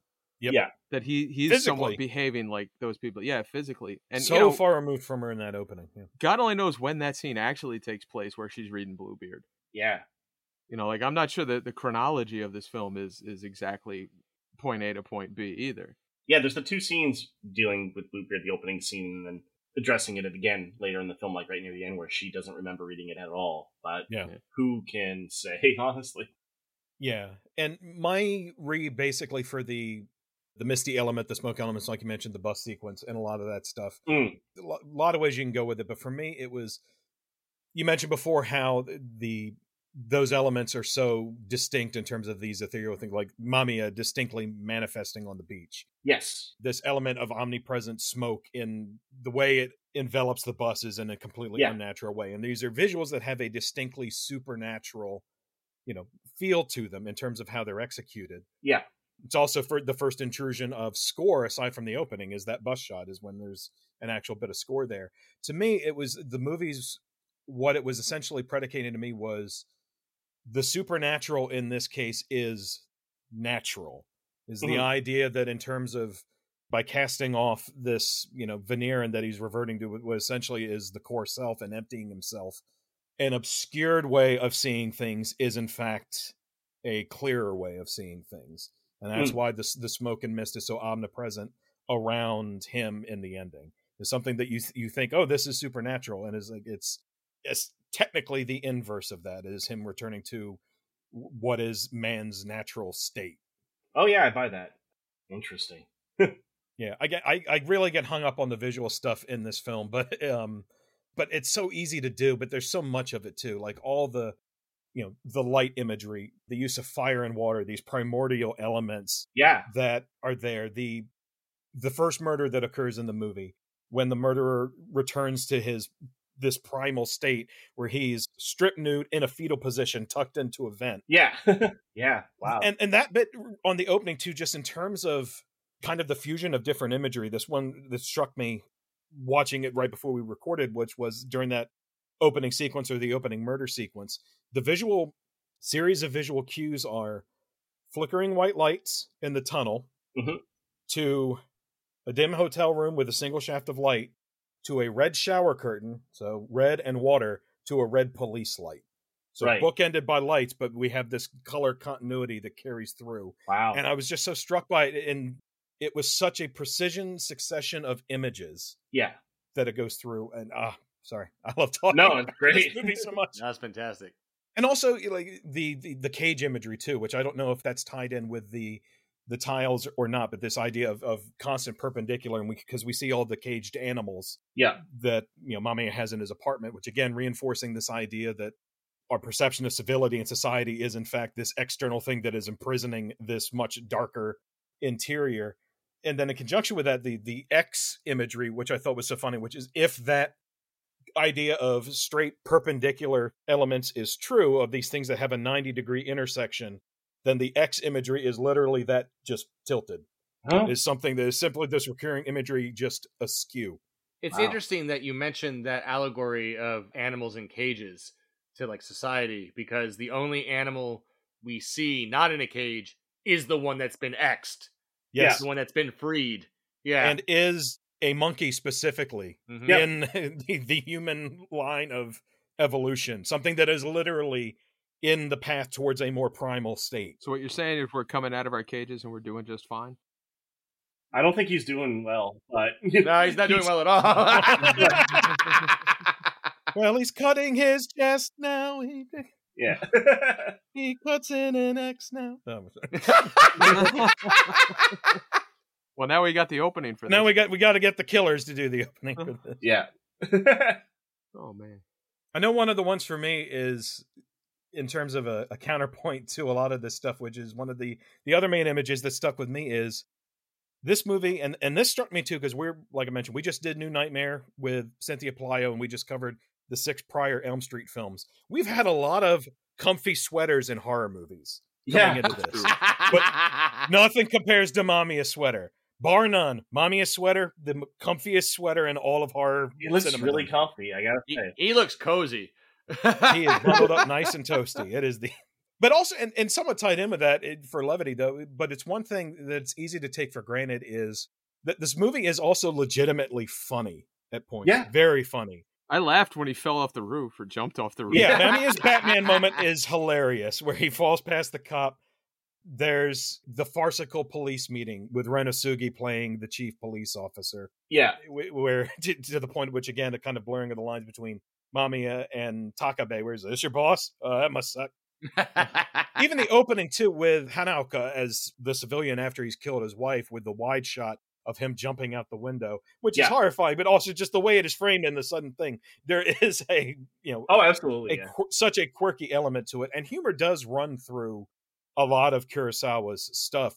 We were talking about Sweet Home earlier. Sweet Home absolutely has a lot of goofiness to it. Uh, he did a movie after Sweet Home called Door Three, which is a particularly interesting film because that's one he didn't write. Most of his movies he writes himself, Mhm. and because most of them were he did all these uh, V cinema yakuza thrillers with the lead actor Sho Aikawa. We were talking a little bit about Takashi Miike earlier. If a lot of folks would know Sho Aikawa from Miike because he was in Dead or Alive, he was in Zebraman, he was in Gozu, he's in a lot of Miike stuff. Oh, yeah, yeah, yeah. Right. But he was playing the, these Yakuza parts in the Suit Yourself or Shoot Yourself series. And he told Kurosawa, he That's said, Look, great title. yeah. our, our movies don't have any budget, but if I'm in it, it'll get made and they'll let you do whatever you want.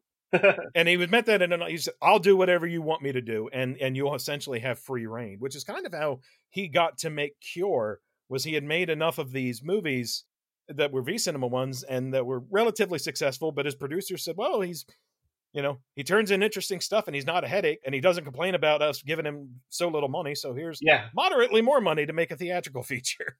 Oh, something occurred to me.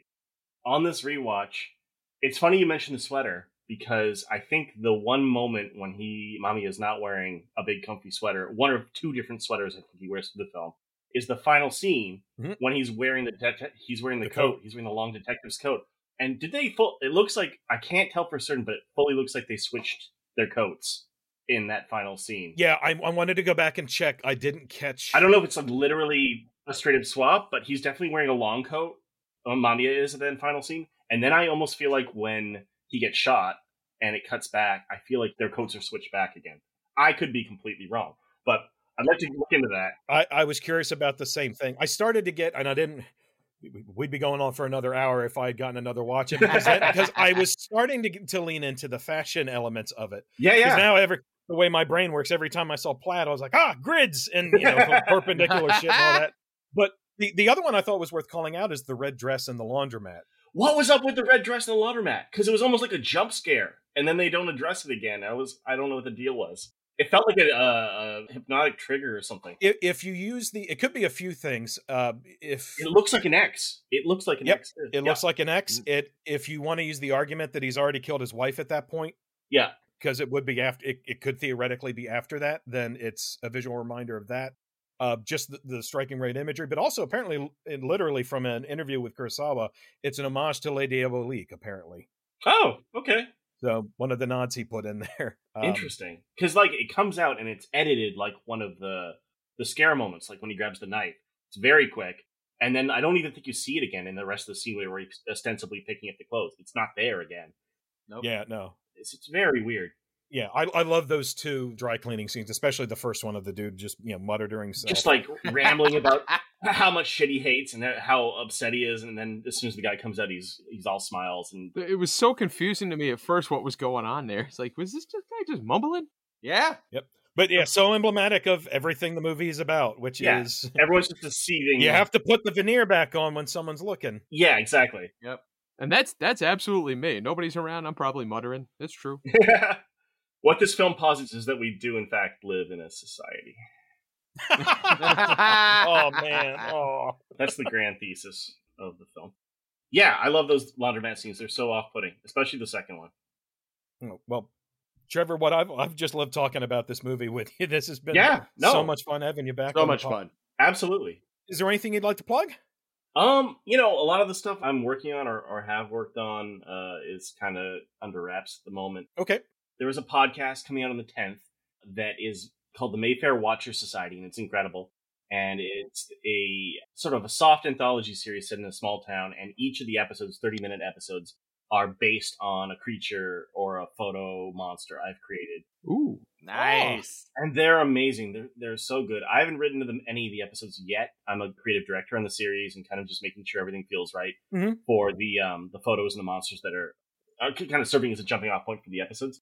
But I will be writing some later on, and I'm I'm doing like a little bit of a Crypt Keeper intro for some of the episodes and things. Fun Oh, things. that's Well, fabulous. Oh, that's yeah, exciting. yeah. That sounds like a lot of fun. This is launching October 10th. October 10th. There's three episodes ready to go. The first one is available on October 10th, and I think that it's also launching through a service called Apollo. And if you go with Apollo, you get access to all three at once. Otherwise, I think it's like every, I believe it's once a week. The first episode is called The Woman on the Bus. The second one is called Scissors, and the third one is uh, Autopsy. And they're all some of the best podcast horror fiction I- I've heard.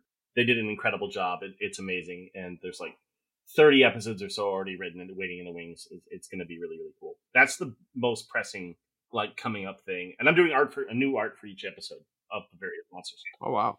All win. Oh, that's fabulous. You had, a, I know you had a couple other pod appearances this year too. I we Yeah. were talking a little about Noroi earlier. You were in February. You were on the Year in Film podcast Yes. and talked a bit about Noroi and the Descent. Uh, yes, i yeah, that's correct. And I just was, This is the descent. uh, yeah, uh, I was just on the Monster Crazy podcast like two Yep. days ago. Episode thirty three. Yep, uh, talk, just talked about monsters in general, which was super fun. And then I'm going to be on Dead Headspace for their Halloween episode on the 12th. Oh, nice. and uh, yeah, just generally talking about Halloween horror movies and novels and stuff. I'm gonna talk a little bit about the other big thing that I can sort of talk about, which is I wrote a middle grade Scholastic kids horror book.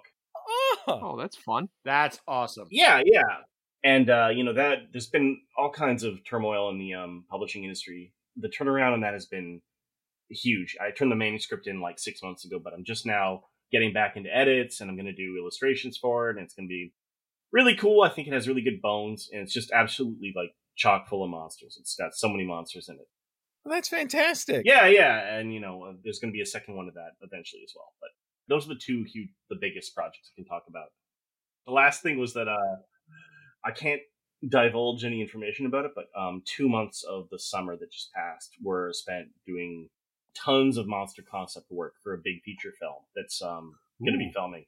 Ooh. So eventually, ostensibly, there will be a movie that'll hit theaters that'll have like eight of my monsters in, in it, practical effects. ah, That's really great. Oh, dude, that feels amazing. yeah, so I'm really excited about that, and I want them to announce it um, so I can talk about it and eventually, ho- hopefully, show up off some of the hundreds of drawings I did for it over like three months. Wow. oh, That's exciting. That's really cool. I'm excited for both the film and the eventual art book. yeah, oh yeah, it. exactly. Uh, but yeah, that's the that's the big stuff. Other than just you know trucking along and doing freelance commission work. Yeah, that's everything you just mentioned. We'll we'll retweet it, we'll circulate it, and can't wait to see all of it. But mainly, Trevor, thank you so so much for coming on and chatting about this movie. Thank you. Thank you for coming back. Yeah, of course. Thank you for having me. This was lovely. Love talking about it. Love talking about it with you guys. And uh so many insights I had not. I now I need to go watch it again with like the ti- the tiles in mind alone. Like Yep. Yep. A new ti- title of Tile Fanatic on this podcast. when you see the promo art for this episode, there are indeed tiles in it. So the grout in between the tiles symbolizes like the sins of man. I mean, it might. it might actually. Wouldn't be- put it past him. Yeah, I, I agree. Actually. But yeah, thank you so much. no, thank you. Thank you. Once again, big thanks to Trevor Henderson for coming on the pod. Oh my god, that was so much fun. Thank you. Oh, I love that man. Yeah, it is always an absolute delight to talk to Trevor. I was so so happy he was going to come back on to talk Cure with us. Ever since we did the butterfly kisses with him, I'd said I was like, when we get to Cure, crossing fingers that you know we'll get Trevor back, and he did. And oh my god, that conversation was so much fun. It, it seems redundant to say if you follow us on social media, you almost certainly follow Trevor and his work already. But on the off chance that you don't, please check out all those pods we mentioned, especially the upcoming stuff Trevor mentioned that he's got. But if you haven't yet, uh, his website is just trevorhenderson.format.com. And when you go there, there's a link for prints. Uh, it's based out of the website Inprnt, which is I N P R N T, so no I in the print part. But just go to his website, trevorhenderson.format.com. He has prints there of the the ones I have. Is I have his Noroi print. He has three for John Carpenter's Apocalypse trilogy that I have, and his covers for I Breathe the Body, his Skunk Ape print, which is for uh, Department of Truth. So please go support Trevor and pick up a print because his, his work is fabulous. Uh, the talk of the Apocalypse trilogy reminds me, Nick, do you have a John Carpenter connection? I don't for this one. Oh no! I have failed you. hey, look, I had two community connections, so that makes up for the lack of a John Carpenter. All right, yeah, Jake doubled up, so we're good. so you're covered, Nick. Did you have production rundown stuff? I do. Let me uh, run you through it. So this is Cure from 1997, uh, written and directed by Kiyoshi Kurosawa. Help me with pronunciations if I go off, Eric, please. Yep. He was also involved with Pulse, which was a hell of a ride. The Revenge, Retribution, Creepy, and Doppelganger. You left out Kandagawa Pervert Wars. yes, yes, I did. We'll mention this real quick at the top. So it's something we touched on in the review with Trevor. I'm not going to get too far into the early stuff of Kiyoshi Kurosawa's career, mainly because I really want to do Sweet Home at some point, which we talked about with Trevor, which was not kind of his first horror film. And I think that's a better place to do it. So when we get to Sweet Home, I'll talk more about his early days. But just to really quickly touch on, yeah, like a lot of big Japanese film directors, I think Hideo Nakata, who directed Ring, is the same. They got their start in Pink Films, which is basically softcore pornography.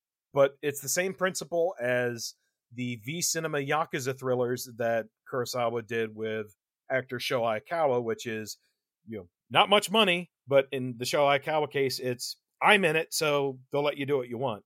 For Pink Films, it was so long as you have the requisite amount of sex in it, the studio doesn't really care what you do. And as a result of that, Pink Films is is a complicated subgenre, let's say, but there is a lot of counterculture and you know particularly uh director Koji Wakamatsu, I believe, I'm going off the top of my head, has done a lot of stuff of transgressive and very politically charged stuff in the pink film subgenre.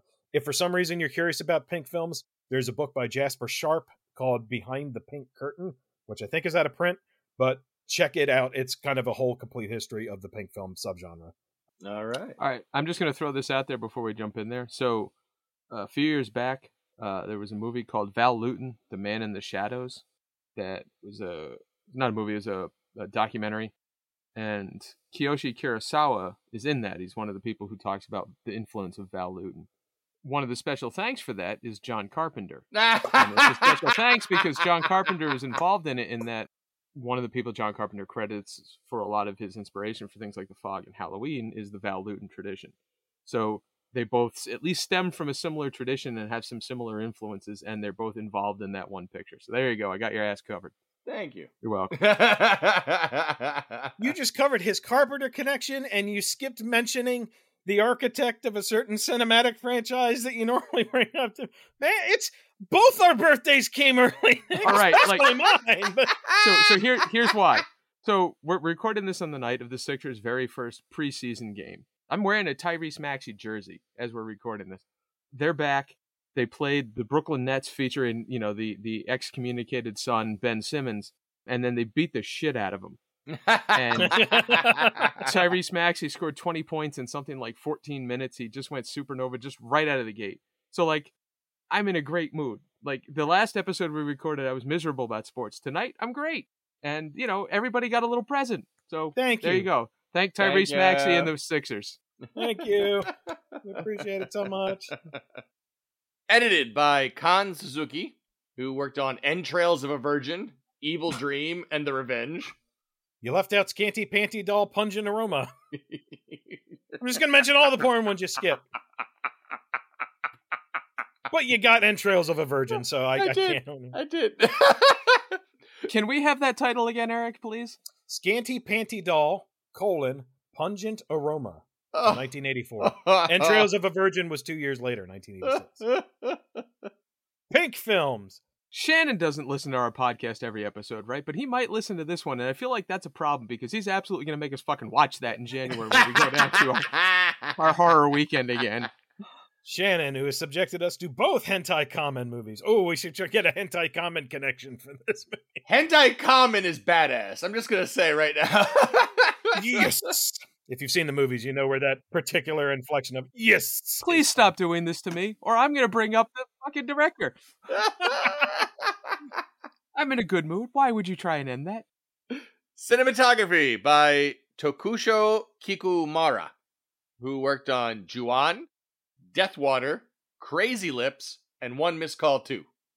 The special makeup effects artist, uh, Yuichi Matsui, who worked on Kill Bill Volume 1, Shudder, Ichi the Killer, Audition, Spiral, Ringu 1 and 2, Pulse, The Grudge 1 and 2, and Reincarnation.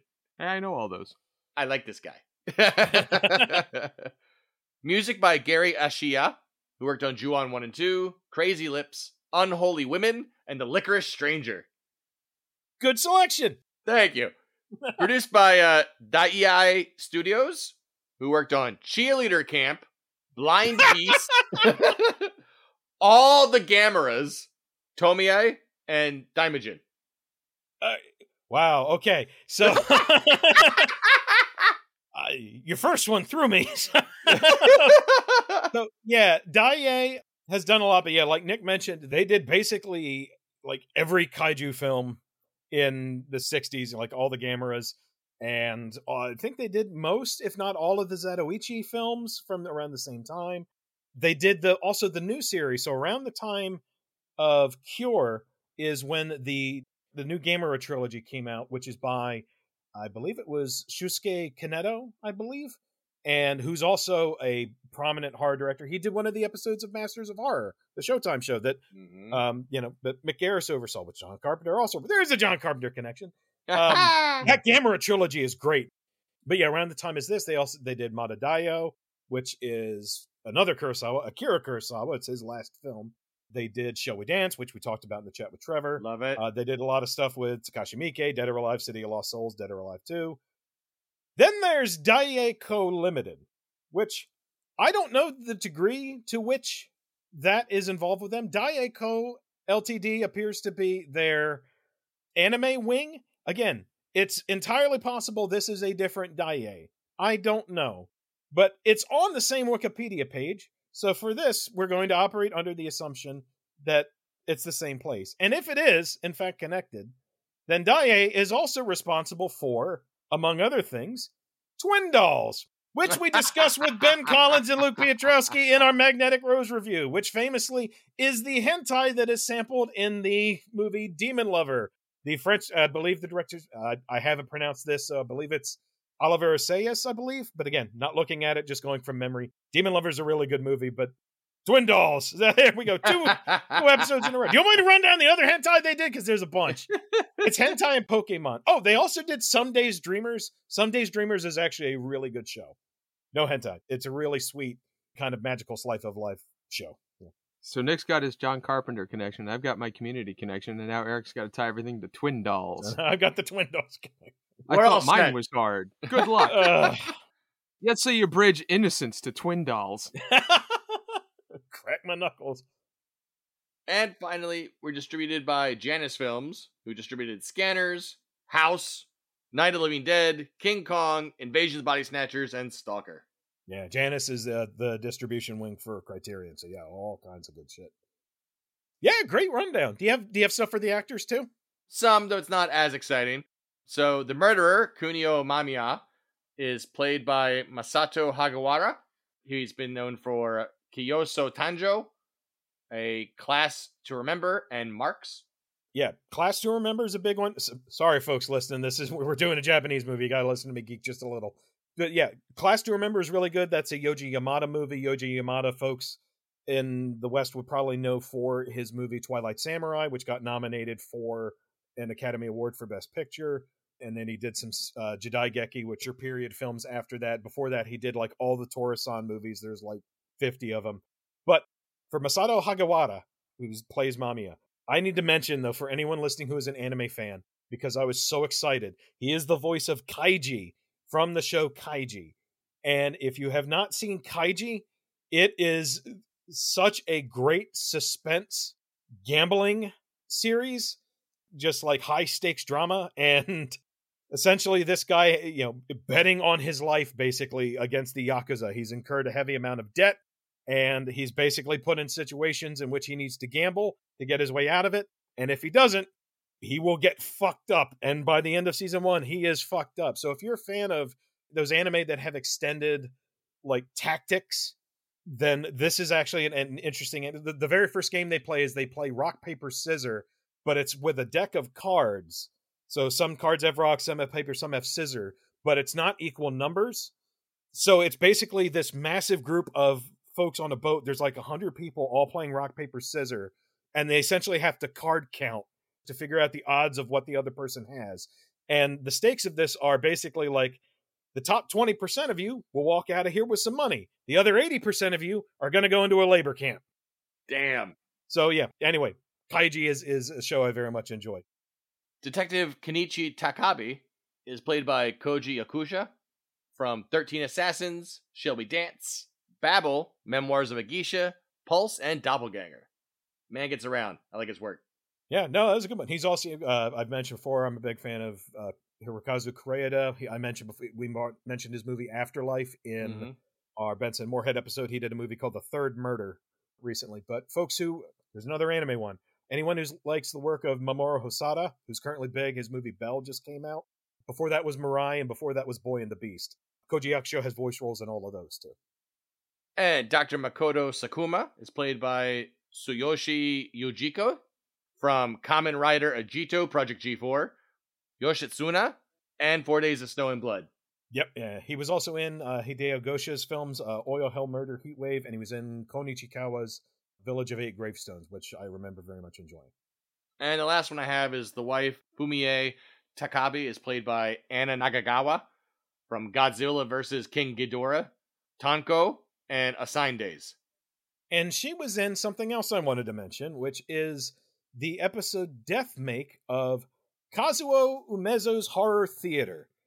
So if anyone doesn't recognize the name Kazuo Umezu, Kazuo Umezu is another big horror manga creator. So he he predates Junji Ito, but similar vein, does a lot of horror manga and has had a lot of that all uh, adapted into live action films. So at one point, they did a series of six TV movies adapting different shorts of his. Each one was one hour. It was called Kazuo Umezu's Horror Theater. You can get them in America. They might be out of print now, but they're not that hard to find.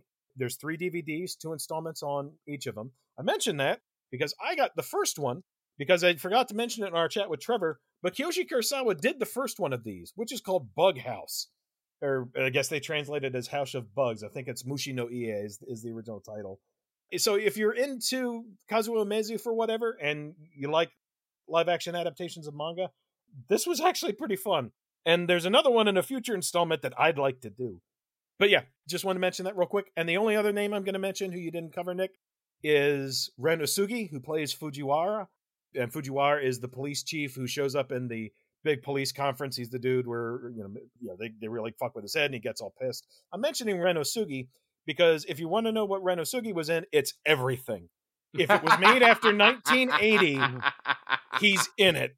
I mean, it's Masayuki Suo's. Um, he was in Abnormal Family, Shall We Dance? He was in Maboroshi, Koreeda. Takashi Miike's audition. Takashi Miike's Dead or Alive. He worked with Takeshi Kitano in Getting Any, Hanabi. Wow. He worked with Shinya Tsukamoto on Nightmare Detective. He was in fucking Shin Godzilla. Going back to the, talking with Ben and Luke, who were big Hideaki Anno fans. Hideaki Anno did Shin Godzilla. He was in that. And I just need to mention this real quick. How did I miss there was a Japanese remake of Orphan Black? What? There was. There is a Japanese remake of Orphan Black. Holy shit! It went one season. which I somehow missed completely because Ren Osugi is in it. So Wow. That's getting tracked down. Huh. I would be very curious to see how I'm very curious that as well. culture shift occurs. Yeah. I, I'm going to be tracking that down. I was curious. So, yeah, thank you for bearing with me while I geeked out about. And that was just a taste. Sorry. I, I finally getting to talk about so many people I've wanted to talk about on this pod. Yay! Respect. But yeah, most importantly, this has been an awesome movie to talk about. I'm just glad you both liked it. I knew I knew Nick liked it, but I was real curious where Jake would land on it because you know, Because you never know what my bullshit. it's well, it's so nihilistic. And Look, sometimes I like that. sometimes you're on that wavelength and sometimes you're not. I, I was really I didn't think you would hate it. I'll, I'll throw this out there, and this, I don't know if this it's a cultural thing or not. I feel like in like Asian films I've seen where concept of nihilism is strong or important are much better than ones. A lot of the American movies I've seen where that try to, to get at that concept. I imagine the French are probably pretty good at it too, but I haven't watched any of those movies because they all look like they're going to traumatize me. French New Extremity coming up next. No. Ah, Please no. it's coming, man. It's coming. But yeah, no, I I really like this movie. It just it it hit me so weird the first time I watched it, and then the second time I watched it, it hit me even weirder, but both in good ways. I just had so little like I just didn't I didn't know what it was about. I didn't know anything about the movie. I knew he made Pulse, which apparently I thought was white noise, and so it was completely just out of left field for me. And and what a journey! oh hell yeah. what a journey this film was and is. And I, you know, I almost wanted to recommend it to my brother, but I figured it would probably be more likely he might just come across it and watch it if I never mentioned it to him. Yeah, if you mention it to him, he won't watch it because that's I literally tried to bribe him last night to watch fucking the mortuary collection. Really? I was talking about it's like I, I, you know, maybe maybe been I- trying to get him to watch that since it came out, haven't you? Like two Yes. years. It's like, yeah, maybe I'll get a Shudder subscription, see what's on there. I said, I will pay for it if you promise sometime during this month when you're watching a horror movie every night, you watch Mortuary Collection. Like I've given up on Resolution and the Endless, even though he'd fucking love them. But he would adore Mortuary Collection. It's I, It's October. You got to watch Mortuary Collection in October. it's filmed in the town where Goonies was. Man, it, it's like it's it's got his '80s, ah, and he's not going to do it. like I feel like I, I'm just not going to recommend anything to him anymore. I'm going to get you to mention it to him, and maybe he'll listen to you at least out of politeness, because he certainly doesn't give a fuck about being polite to me. So yeah, we'll see. But this one, I I think he would like. So I, I am just not going to mention it to him ever, and maybe he'll come across it somehow. It might be old enough for him to be interested in watching it, so who knows? Well, since you you like this, okay, so that's that makes me happy because qu- if you can't tell by you know my my voice ping ponging up and down and my jazz hands going constantly, I fucking love Kiyoshi Kurosawa, and I Yep. would love to do more of his stuff on the pod. Now, I will say Bring it on. Cure, I think, is his high watermark, but that being said, and I think for most folks they would say it's one of two. They would say it's Cure, or they would say it's Pulse. Yep. As, as long we can do more, but as long as you understand what you were getting yourself into, if we do Sweet Home, like just how many jokes I'm going to make about the name Oh, of that. there's the movie's going to give you more, so.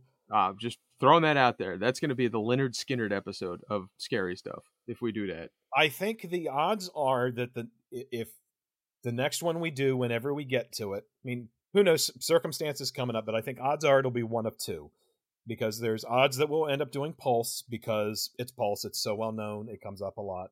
But I think Sweet Home would be the next one because I think Sweet Home would be really fun to talk about. It's really funny looking at Sweet Home and seeing the elements that are consistent with his later films versus the stuff that isn't like I said, tonally, it's very different in a lot of ways, but also Sweet Home is somewhat tied to a pretty significant horror movie franchise, an American horror movie franchise. And if we ever do that franchise, then I'm going to push to do Sweet Home first. So that's why there's a somewhat higher chance that we do Sweet Home, is because if we ever do this particular movie series, I must say, can we do Sweet Home because it, it, it is connected in in a way, Well, just just put it in a poll with a movie I want to do. And, And it'll we'll win. definitely watch it. It'll win instantly.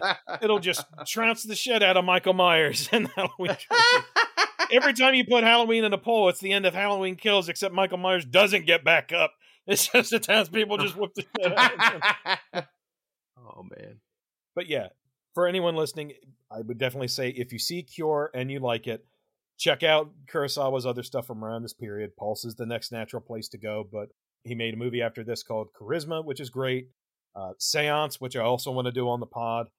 Uh, Doppelganger came up in our conversation with Trevor. There's Bright Future, which isn't a horror movie. I really, really liked Bright Future. I guess it's pretty divisive. If you're into family dramas, uh, Tokyo Sonata is phenomenal. And then there's Loft, which, again, I liked it. A lot of people really, really don't. Um, but he's has a very diverse series of films, so I think he's an endlessly interesting filmmaker to talk about.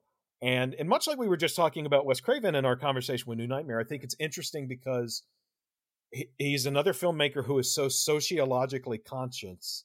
I mean, to the point that his degree apparently is in sociology. So there's always interesting sociological angles to the films, and also just so much precision and such meticulous effort in constructing the movie. So even when stuff doesn't land, it's still interesting to talk about.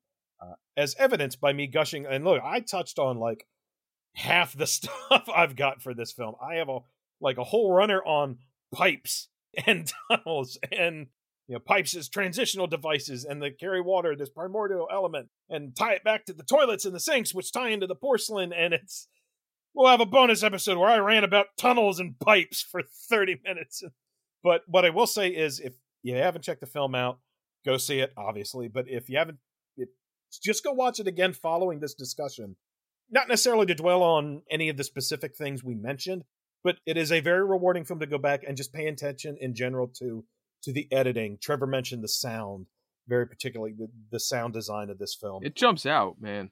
You notice yeah, like how good it is. Kurosawa mentions in an interview that with his, his approach to sound basically is in terms of is that from a visual perspective, you know, when you're looking at a film, you're looking at a very limited space. And clearly, there is a there is a frame, and you can only fit so much stuff in that frame. But sound is something that can transcend that, and so he tries to do that a lot with sound. Is have something that goes beyond you know the literal borders of the frame that you're looking at, and something that unconsciously gives you an idea that the space is bigger than what you're looking at, which applies to this film with this omnipresent droning, which, among other things, gives this. I, I think the droning is tied in with a lot of things. A, when we first see, oh, I'm not, not going to get rolling too far, I promise. when we first see Mamiya, he's on the beach and he just apparates, and the sound of the seashore, the surf, kind of has that omnipresent hum to it that this droning does. So it's obviously it contributes to an ever present sense of tension, but it, it just appeals to this sense of cavernous space.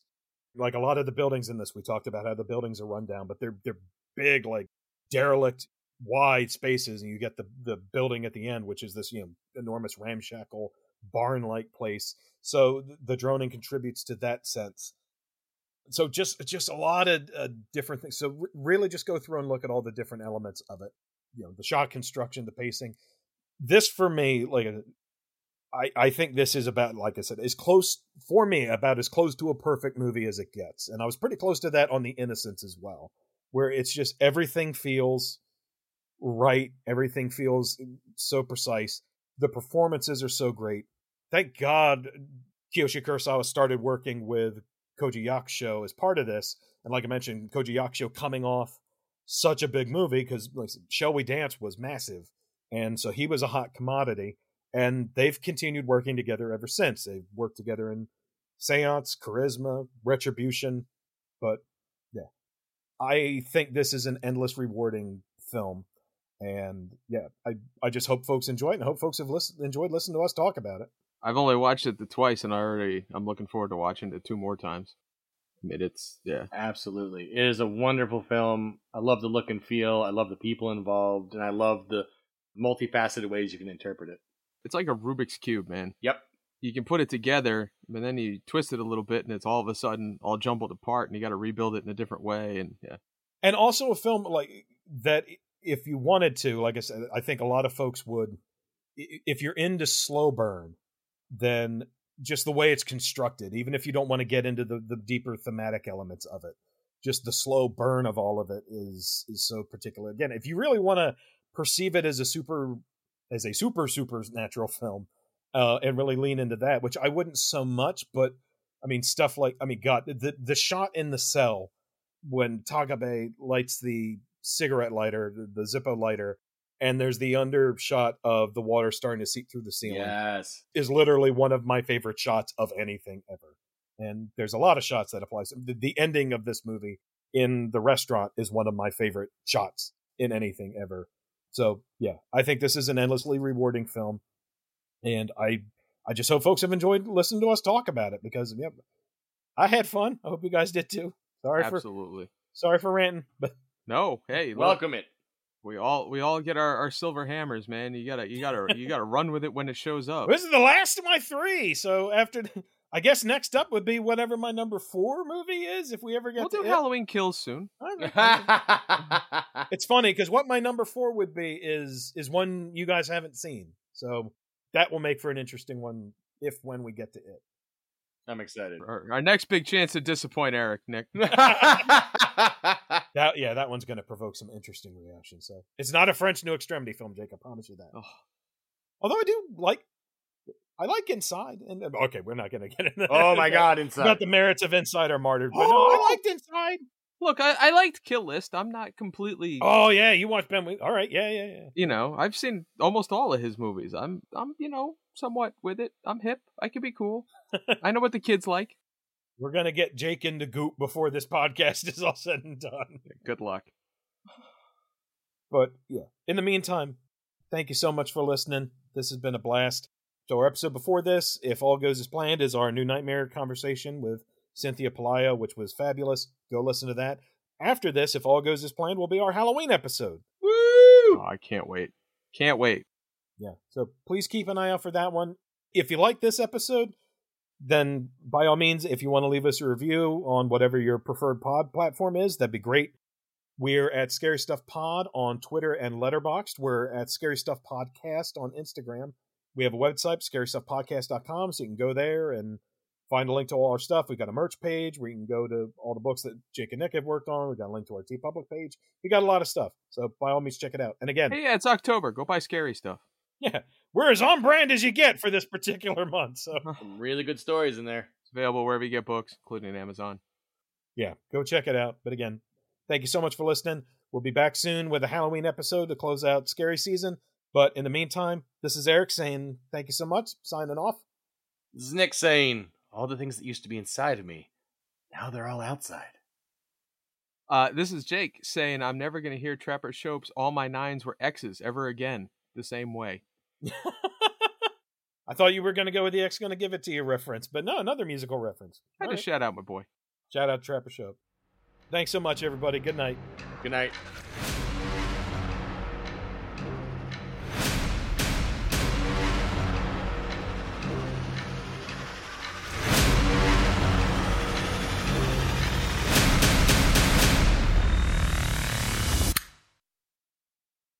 Blah, blah, blah, blah, blah, blah, blah.